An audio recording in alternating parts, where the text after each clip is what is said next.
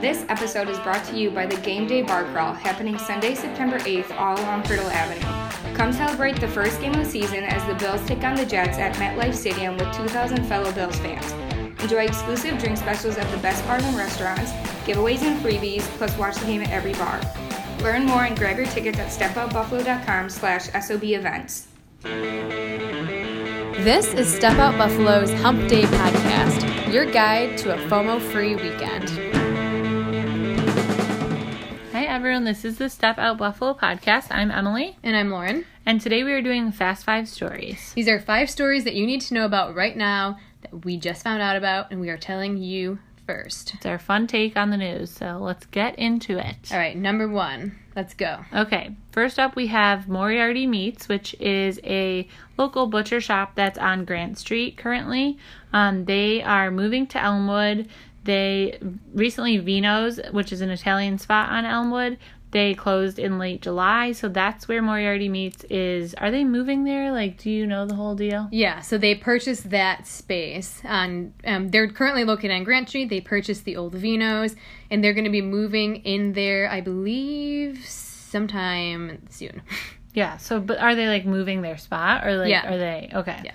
So, um, it's gonna be like the single story side of the building next to the parking lot. That's where they're gonna be. Um, and they currently are like one of the only places in Buffalo that are like doing what they do, where they like butcher meats and in different like old school ways. Um, and we've heard really great things. I haven't personally been there. My parents have and loved it. Yes. Okay, next one is the loft at Muse Jar has been announced. So Muse Jar is an art store in East Aurora that also holds unique classes and summer camps, and they've got really just really cool art stuff. You should check out their Instagram. I love their store too. same. It's really it's like next level art stuff. Um, so this is their new event space, and the building is also located in East Aurora. It was built in the 1800s and it's filled with history. They have an Instagram for it. There's not too many pictures of it, and they don't have a website or really any other information except what they've put on their Instagram. Um, but from the few pictures I've seen, it almost looks like I even know, like some kind of Italian villa or something where it's got white and black checkered floors and like these grand staircases. It's got a full kitchen. It's got these giant bright white walls and like dark wood floors and ladders. Have you seen the pictures on Instagram? Yeah, I feel like it has a modern vibe too, though. Yeah, but it's in this crazy old building. Um, it's unclear if they're open yet because, like I said, they don't have an official website. But just follow them on Instagram, and I'm sure they'll be announcing things soon. All right, next up, Buffalo Cake Pops is moving to Chandler Street. So they announced this on Instagram recently. Um, they're a dessert shop. They make cakes, cookies, and of course cake pops. Um, and they're currently located in the Horse Feathers Market, or they were until recently. We can't remember. I don't know. They're still, I think they're still there for now, and then they'll be closing that and just moving to Chandler in October. Yeah, okay, so that's happening in October. It's right by like Blackbird Cider Hall, Tapo Pizza, Thin Man, just like closer to Military Road though. Um, so it's going to double the size of their current space. Um, it was previously an empty warehouse that they're moving into, which will be cool. And it's they're going to be hosting classes and baking camps for kids, which I really want to go to a cookie class, like a cookie Same. decorating class. So can we make that happen? Cake box, thanks. Okay, bye. Um, also, if I had kids, I would totally send them to a banking camp. Same. So there's that. So they make you bake goods. Yes. and apparently, the space that they're going to be in, they are sharing it with other small food businesses and a restaurant. So you can go there and just have a food extravaganza. Oh, that's a good idea. which is a really good idea. Okay, next up. This one is a bit up in the air. We don't entirely know what's going on, but this is a word on the street scoop, so we're going to tell you. Conlin's, which is a popular South Buffalo bar and restaurant, they are located right on Abbott Road. It used to be our go to bar back in the day. They have been, they were open for like eight and a half years. Then in May of 2018, they closed, and then they reopened for just Thursdays and Fridays back in October of 2018 and then they closed for the summer of in May 2019. So a couple months ago they were like, "Oh, we're closed for the summer."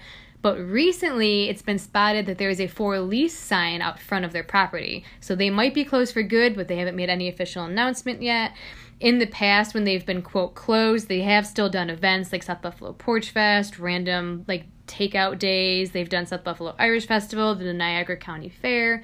I feel like we just ordered pizza from there for the Live Well. They were literally just open. I don't understand. Not. Conlins. Conlins doesn't do pizza. Carbones. Carbones. You guys got pizza from. Another Oh. South Buffalo staple. Oh, Conlins. I thought we were talking about Carbones this whole time. no, Conlins is like an Irish bar on Gotcha. uh, Abbott Road. Right, right, right, right. So stay tuned because we're not entirely It's sure. a roller coaster, man, it really is. with Conlins. Okay. Last but not least, dill pickle wings at Resurgence. You should know about it if you don't already, which you probably do. Um, basically, Resurgence at their new restaurant did a special, and they were dill pickle wings and served with tzatziki sauce, and literally people went nuts for them. It was supposed to be just a special at their Chicago Street location, but now they're keeping them on because they got such good feedback, and that's adorable, and we love that. Yeah, literally all the comments on Instagram and Facebook are just everyone who went there and tried these and we're just like, these are the best things I've ever had. These are so good. Like, I will be back for these. I need to go try them. I love pickle anything. Do you? Yes.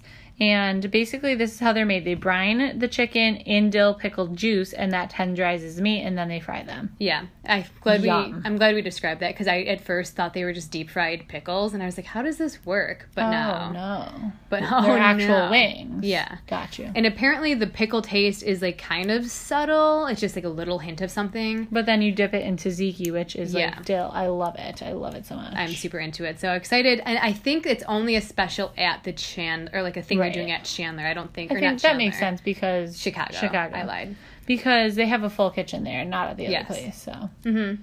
go check it out. Let's keep those dill pickle wings. That makes me think about the dill pickle pizza that they have at Edie's and Mm. what is it, Cheesy Wheelers or something up in the North Towns? I don't know. So many pickles. But like I'm drooling. Okay. Gotta go. That's your fast five. Rate, review, subscribe. Bye. Toodles.